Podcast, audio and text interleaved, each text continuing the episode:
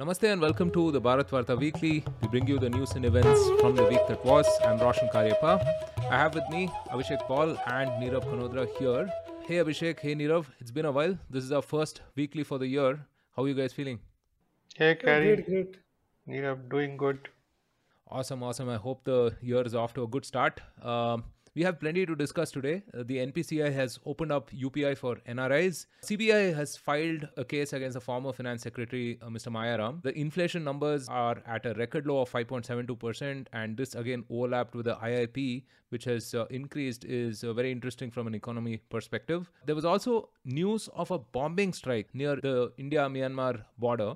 And in the world of sports, India is hosting the Hockey World Cup. And in some entertainment news, Naatu Naatu of RRR has won the Golden Globes for the best song. All of this and more on this weekly. If you are a new visitor, Bharatvaarta publishes episodes on politics, policy and culture. We put out 2 or 3 episodes every week. Do subscribe to us if you want more content like that. And if you're a returning visitor and you like our content, don't forget to rate and review us. It'll help more people discover our content. All right. Last week, we put out this very interesting episode with the Brihat folks, Pankaj and Raghav, on reviving civilizational, ethos and culture and so on, right? And why that is important from a political perspective as well. Abhishek, Nirav, did you guys catch that episode? I haven't caught the episode, but I've been following the Brihat guys on Twitter and Instagram. So I think that's the next thing that I have to listen. It should be very interesting, very topical. And I think they're doing great work. So kudos to Bharatvaarta for hosting them as well. Yeah, so I have caught it partially. I've yet to listen to it fully. But yeah, as Nirav said, they're doing some very interesting work. And the conversation, the start of it, what I heard was definitely very interesting. So would recommend the listeners and viewers to check it out. Yeah, I think they're doing some amazing work across different spheres, right? And, there's this whole argument of, politics being downstream from culture and whatnot, right? But for me, I think this capture of the aesthetics is really important. And I think that is where on the dharmic side, we have kind of lagged, right? I mean, with this whole modernity equal to Westernism sort of a trope, we have lagged severely. And I think we have 40, 50 years as, baggage to sort of make up. And initiatives like Brihat are really something in the positive direction in that sense, right? And if you haven't seen the episode, do definitely check it out. It's available on all platforms. And let us know if there are other similar folks who are, doing such similar endeavors as well. We'd love to host them on the podcast. All right, with that out of the way, let's begin with our first piece of news for the week. NPCI has issued new guidelines allowing NRIs in 10 countries to access UPI services using their international mobile numbers. These will be for bank accounts which are classified as non-resident external (NRE) or non-resident ordinary or NRO. Member banks will need to ensure the UPI account is only allowed as per the extent, FEMA regulations and adherence to the guidelines instructions issued by the concerned regulatory departments of RBI from time to time. Nirav, this is amazing, right? I mean, now the NRIs can avail the convenience of UPI. Yeah. So people have assumed a lot more than what has actually happened. This is the first step. So basically, this does not allow. So just to clarify, this does not allow UPI to be linked to your foreign bank account in whichever country that you're living in, right? This allows the account which you have in India with a bank in India, which is a non-resident account, and that connected to UPI. So I think it's always been difficult for me, and I always carry a lot more cash when I visit, being an NRI, whenever I go out, because either if I use my foreign credit card, it charges me a lot. I can use a debit card, I keep forgetting the PIN. And all the payments which are made, what all my friends in India are making through all these payment apps or UPI, that is now allowed on my foreign Singapore mobile number, right? So that makes it very convenient. I think, but this is a step. This is a great step. This allows a lot of things. Whenever NRIs visit India, they can make these payments, as well as a lot of people are availing of online services from India. It could be guitar coaching classes, yoga classes, language classes, etc. There's some online tutoring, which all these things are picked up in the pandemic, a lot of it, right? For NRI kids with learning from people in India. And there, these payments can be made via UPI linking to their phone as well, right? So This kind of reduces the friction in this part. But think about what are the next steps. So the next steps is when Indians visit overseas, can they use their local bank account instead of like a credit card to pay for goods and services overseas? Can people use their foreign bank accounts and come to India, and when they spend, can they link it? Right now, what is there is you can use international credit cards, but those A, like they charge a lot of conversion fee, B, they charge merchants for a fee. All the credit card providers, they do a fantastic job because it's seamless. But like look at Visa or MasterCard or American Express, they charge on both sides, right? What UPI is doing is it is eliminating this friction. These payment providers are basically creating a ledger entry and debiting one account, crediting another account. And for that, they're charging quite a bit. UPI has kind of reduced this friction massively. And I think this goes a long way in further digital payments. So it's a very big positive. It's a positive. It's just one step, though. It's the first step, first of many. And I welcome it totally. So basically that way I have to carry less cash or withdraw less cash from ATM and less of a hassle for me personally. So I'm a direct beneficiary. And I think this is Indian payment processes could go like way further ahead. And we can hopefully facilitate foreigners visiting India or like Indians visiting abroad and facilitate that too as well in the future. No, I think UPI internationalizing is that next level of growth on this digital platform front, right? And I think there's no reason why India should not do that. So yeah, fantastic first step from NPCI regarding this. In other news, CBI or the Central Bureau of Investigation has filed a first information report against former Finance Secretary Arvind Mayaram for alleged irregularities in a currency printing case. The CBI alleged that Mayaram in 2013 had given an illegal extension to UK-based firm De La Rue International for supplying exclusive color shift security thread for Indian banknotes for a period of 5 years. It is alleged that the undue favor Mayaram provided to the British firm resulted in it making wrongful gains at a loss to the Indian exchequer. Abhishek, this is something that happened about 8 or 9 years back. What do you think is the significance of this? Yeah, so I mean, one of the immediate political talking points is that the FIR follows very closely on the heels of Mr. Mayaram joining the Bharat Jodo Yatra of Rahul Gandhi. Well, it's quite well known that he is close to the Congress party, so that was not really a big secret. He's also officially like the economic advisor of the Ashok Gehlot government in Rajasthan, right? So that's like the political significance. So, the opposition can always claim that the government is once again targeting an opposition linked person, right? So to speak. Coming to this FIR and the whole thing related to De La Rue, actually the story here goes back to at least 2004. So what happened is, so as you said, this is about one of the security features that are there in the Indian currency note, right? It's like called a color shifting thread or something around those lines. Now this UK based company had been given an exclusive contract way back in 2004. And the process had even started in 2002 to identify such a firm. Now, what happened is a year or two later, it was discovered by RBI that the sort of submissions made by this firm that they had a patent for this feature, they actually did not have that patent at that time. So that was the prima facie allegation that, this company which has received this exclusivity contract via RBI did not actually have the patent. They actually got the patent quite a few years later, right?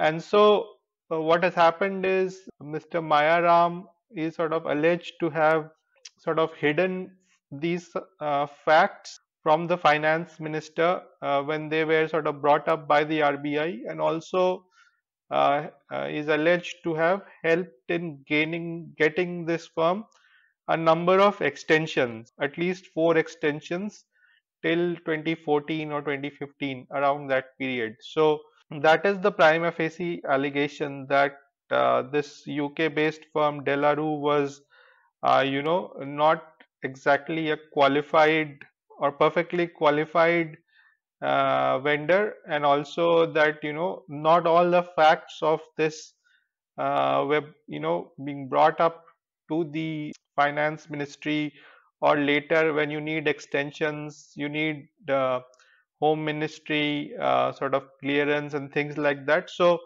there were irregularities in providing the extensions to this firm, which were facilitated allegedly by Mr. Mayaram. So that is basically the allegation.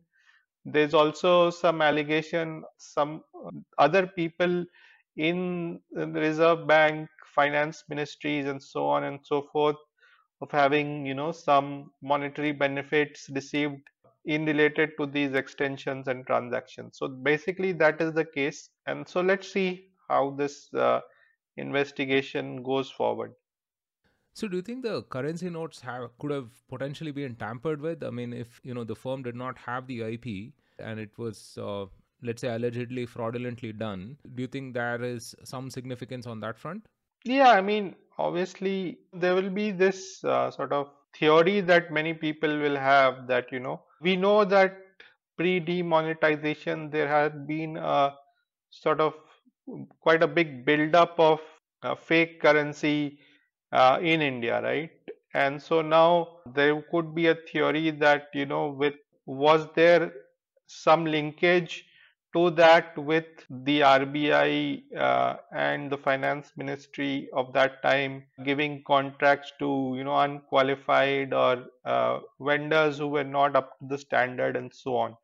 Like, how much was it deliberate, how much is there any linkage, was there any malintent, or was this purely a sort of a financial give and take behind it? Those are, like, we are well quite a way away from able to concretely say anything on those subjects. For now, I think the FIR is like for a much more limited scope, right, which talks about extensions or benefits being given to this particular UK firm in an inappropriate manner. All right, moving on the economy front, India's annual retail inflation in December edged down from the previous month and remained within the central bank's comfort zone, government data showed on Thursday.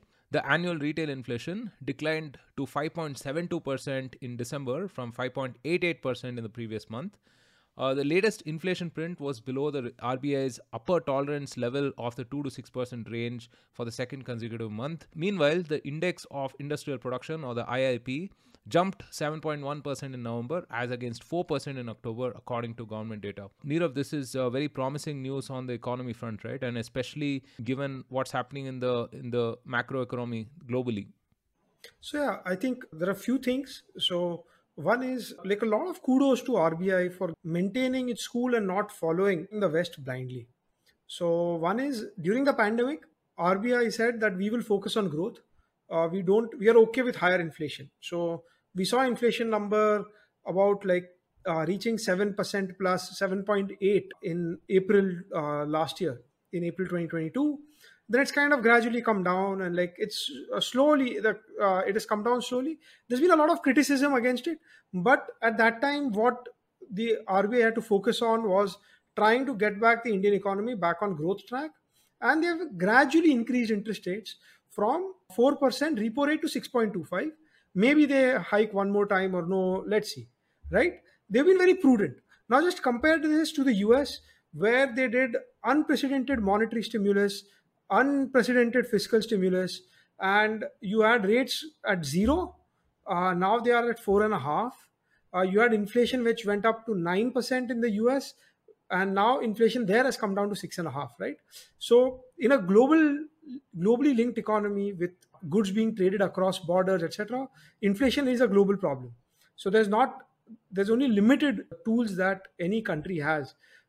So here India has to suffer from inflation if global oil prices rise, right? So you had the Russia-Ukraine war, You've had a lot of money being printed around the globe, which raises demand for goods everywhere. So that makes goods pricier in India as well.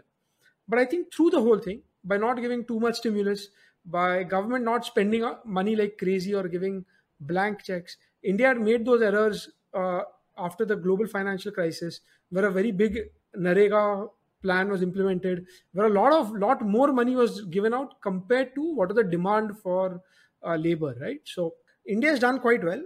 And now we are seeing all these shoots come out. I think the industrial production numbers, yes, it's a noisy series, but I don't give too much weightage to it because it only captures one part. The Indian economy has moved way too ahead. It's very much more services dependent, as well as all the new manufacturing is not captured in it. So that's my gripe with it. But sequentially, any number rising is a good thing. Maybe whether it is capturing the whole slice of the economy or only small slice of the economy, that's a different thing. But inflation is coming down. I think everything is reasonably good. They are being prudent. And my best economic indicator, we will get it on 1st of February, is monthly GST collections. We are going to have the budget then as well. And I think GST collections at about 1.5 lakh crore a month. It's been a steady run rate. Some people say, oh no, that means nominal growth is just flat. Inflation is too high. Now inflation is coming off. So that means the real growth is increasing, right? So all these things are all positive signs. And I really think compared to the large Western economies, compared to our large neighbor on the East, China, India has done a very good job for you would call India like a lower middle income country with India's resources. I think India's done a phenomenal job right from vaccination, and you're going to have this whole talk with Ashish, but right from there to managing the economy. I think what they've done is been very quiet, sensible, and gone about doing their jobs instead of tom-tomming too many things, right? And it is showing up in the data slowly. I think this series slowly goes closer to the midpoint of 4 to 5% soon. So that is where we are comfortable in our economy. We've not had this sudden sharp rise in interest rates or the bigger jerks whenever they hit these big shocks. They hurt consumers and businesses quite hard, right? And India has approached a more gradual approach, both sides, right? While easing as well, we cut in smaller steps. While hiking, we hiked in smaller steps. And I think they've managed it quite well.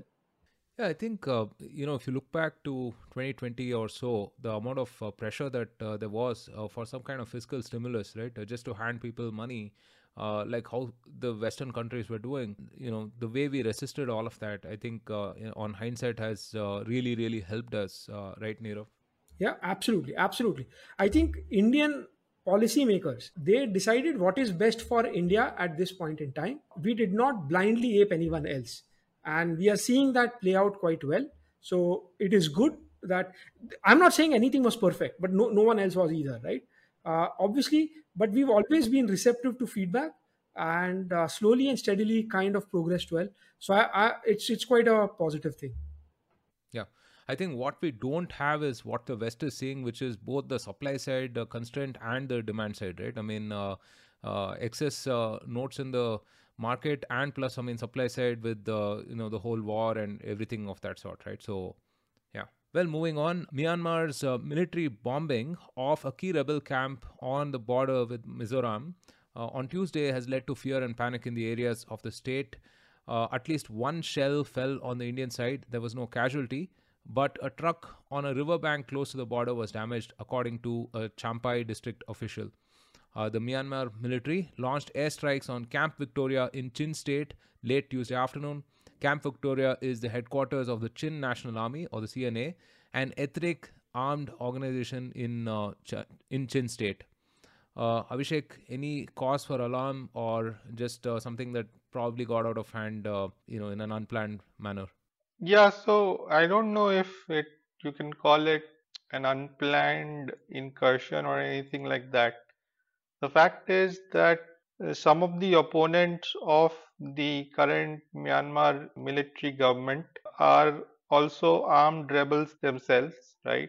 And so the Myanmar government was targeting this particular camp in the Chin State. This place, as you said, is called Camp Victoria, and it's the headquarters of the Chin National Army, which is one of the so-called pro-democracy forces in Myanmar, but they're also sort of an armed resistance, right? And so this place is very close to the border with Mizoram. And so there are conflicting reports about whether some of the airstrikes used Indian airspace, and also whether some of the shelling landed on the Indian side of the border. I think there's been no official confirmation of this by the Indian side. I think India typically would like to downplay any of this, because the idea is probably not to aggravate relations with Myanmar.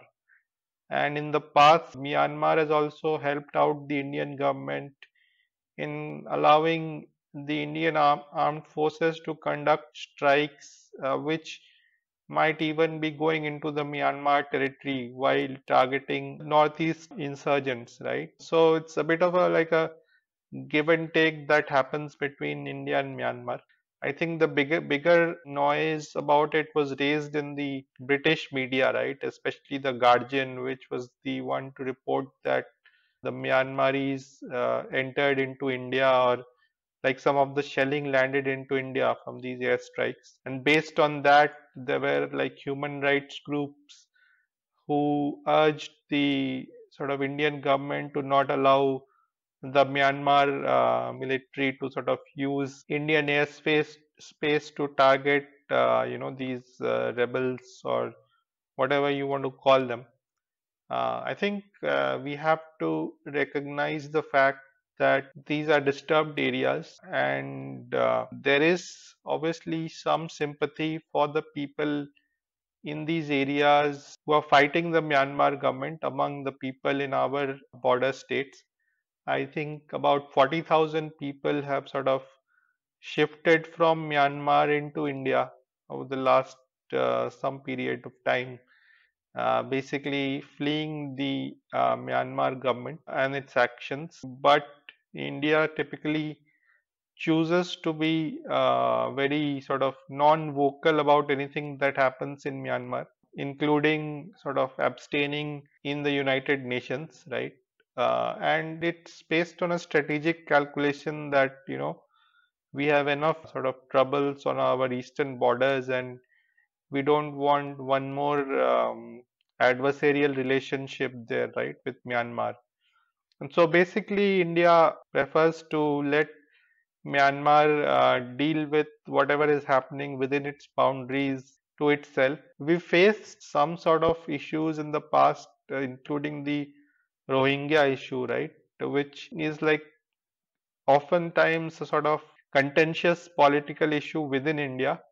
But even then, I think the overall Indian government's, you know, response to Myanmar, and this is across governments, right? It's like whether it's Congress or BJP, we have always tended not comment on anything that is happening within Myanmar, right, and not interfere in their internal affairs. And so that policy is not likely to change anytime. I think whether a bit of this shelling landed on India's side or not, India will, I don't think, comment on it publicly.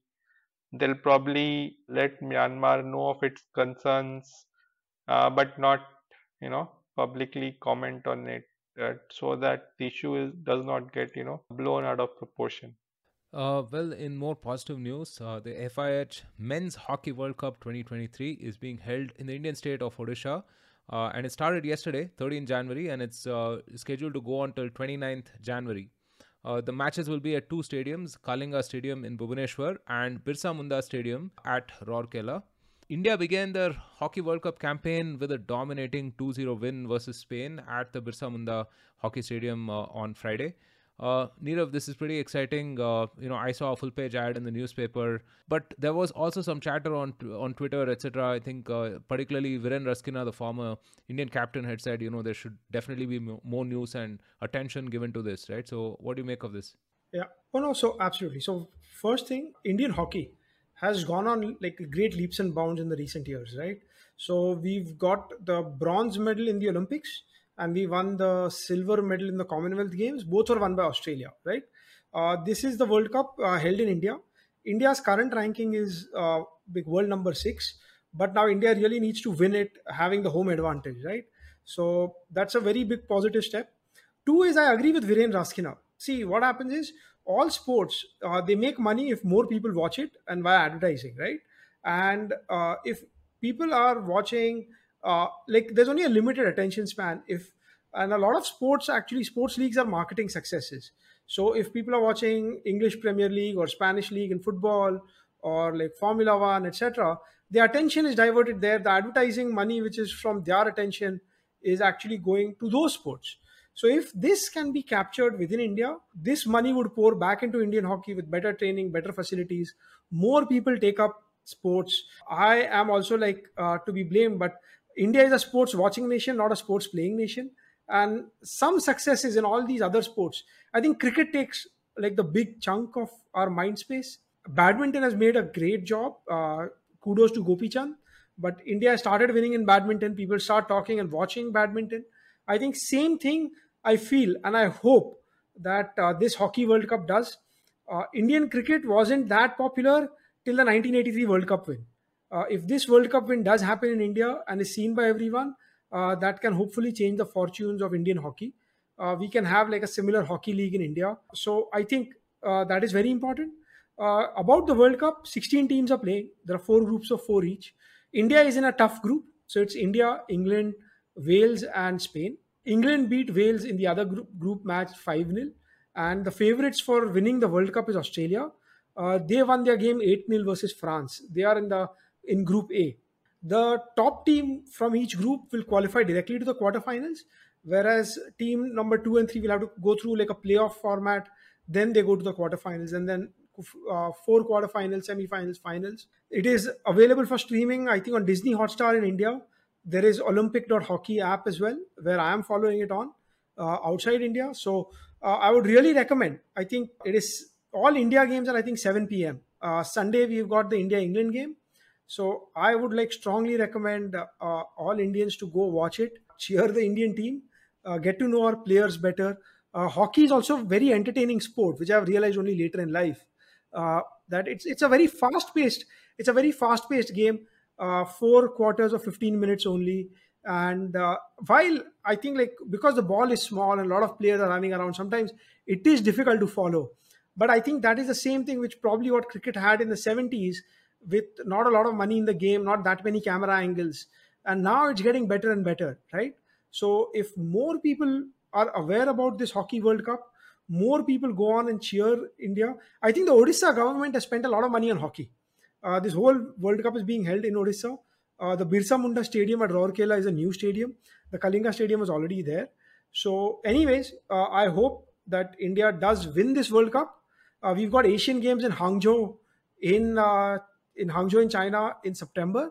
There we should be the favorites to win the Asian Games. And then we've got the Paris Olympics in 2024 next year, right? I hope all of these culminate in victories, gold medals, and anything less than a gold medal, I'll be a little bit disappointed, let's say. I'm hoping for the best. I'm being realistic that yes, India is kind of ranked 6th in the world, but we have a home ground advantage. So hopefully we punch above our weight and we win the World Cup, prove those rankings wrong. And and this whole tournament can be very entertaining, right? It starts on 13th of January, ends on 29th January. It doesn't take up a whole day like a one-day international World Cup, right? You can watch it at 7 p.m. After your work day is done. You can watch it on streaming sites. You can watch it while on your phone, on your commute. So yeah, please, I think, would encourage more listeners of Bharatvaarta. Hockey is our national game. It is our old heritage where we've got 8 Olympic gold medals. And I think it's time to add to that tally, right? And India has won the first Hockey World Cup in 1975 and never won it again. Time to change that as well. And Pakistan has won it 4 times. But unfortunately, they did not qualify in the top 16 this time, right? So that is there. Keeping fingers crossed and wishing India their second World Cup win in hockey. Awesome. So you heard that very passionate plea from Nirav. Go watch the Hockey World Cup. Maybe catch a few minutes at least. Well, speaking of winning, the song Naatu Naatu from the wildly popular Telugu film RRR made history at the 80th Golden Globes as it became the first Indian song to win the Best Original Song Award. Some of the other nominees in the category were Rihanna's Lift Me Up from Marvel's Black Panther, Taylor Swift's Carolina from Where the Crawdads Sing, and Lady Gaga's Hold My Hand from Top Gun Maverick. The Golden Globes also boost the chances of a film potentially receiving an Oscar later on. Abhishek, what do you make of this? It is a catchy song for sure, and of course a super entertaining movie.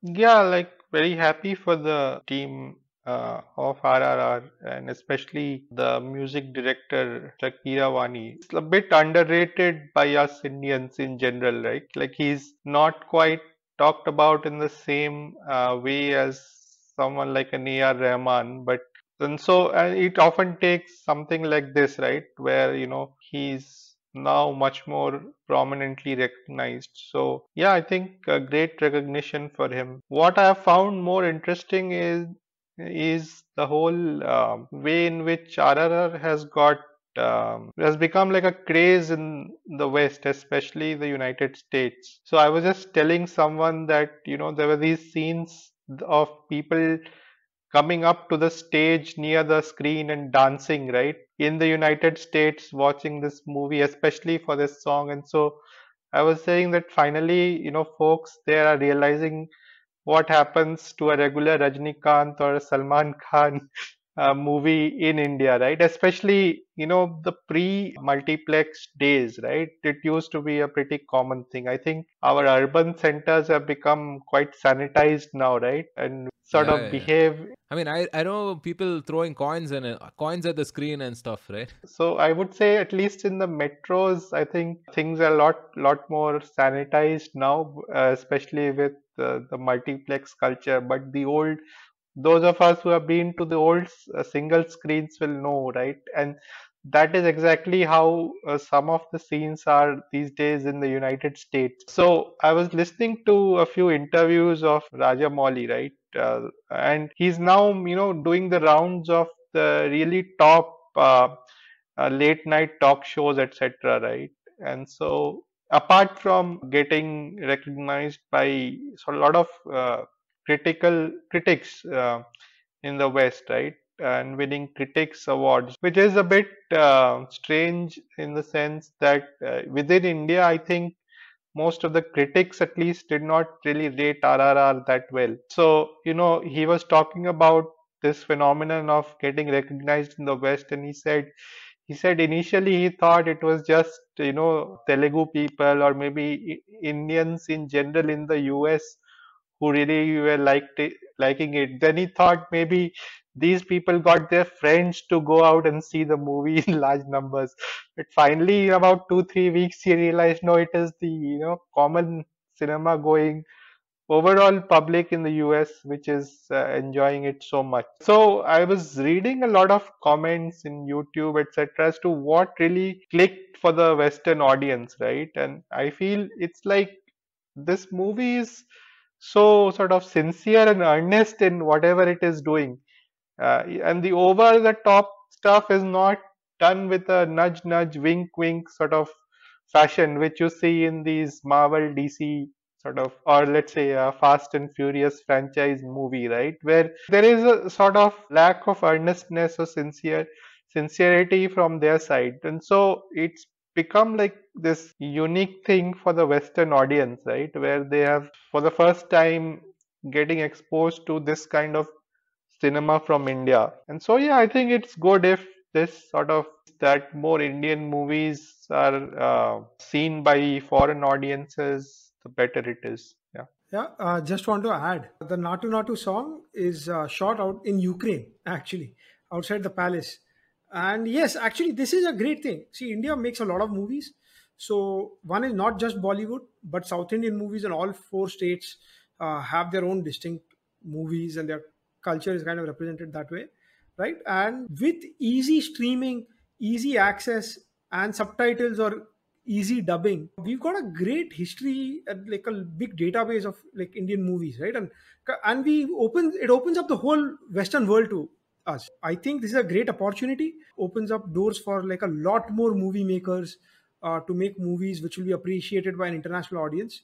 And it's an export opportunity as well as export our culture and as well, right? So really glad for that. No, I think, Abhishek hit the nail on the head, right? He called it simple and sincere. And I think that is what is lacking in some of the modern productions, right? I mean, I'm not naming names, but some of the Hollywood stuff is just so twisted, and I won't even call it sophisticated. I mean, it requires so much of paying attention to and stuff, right? I mean, I think people need some sort of a correction on that front. And that's why I think even the Marvel movies are popular, right? I mean, if you look at, Hollywood releases for this year itself, I mean, I think 7 or 8 of the most awaited releases are all either Disney movies or the Marvel types, right? So yeah, I mean, fantastic. And, I was seeing scenes of people chanting Jai Jai Balaya on Instagram, right? A couple of clips went viral. So I'm just waiting for people to discover some of the other Southern movie stars as well, right? I mean, that should be fun. All right, folks, we're at the end of the Bharatvaarta Weekly for this week. Thank you so much for tuning in and staying with us up until now. We have a couple of very entertaining, positive episodes coming up. We have our old friend Ashish Chandorkar has written a book called Braving a Viral Storm, along with Suraj Sudhir, and they document India's COVID-19 vaccine story. And yeah, I mean, it was a fascinating read, I should say. Very, very thoroughly researched, and also more importantly, I think eminently readable as well, especially for me. It's just leaves you with a sense of gratitude towards all of the people who kept us safe, and sort of also instills that pride in you for the way India has been able to manage the last 2 or 3 years in perhaps the most difficult circumstances in recent times. So I'm really looking forward, as I'm sure you will too.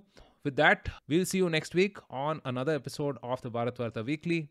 Do keep coming back to our channel. There's a lot more interesting content coming up. And if you like our content, don't forget to rate and review us. Share it with your friends and family.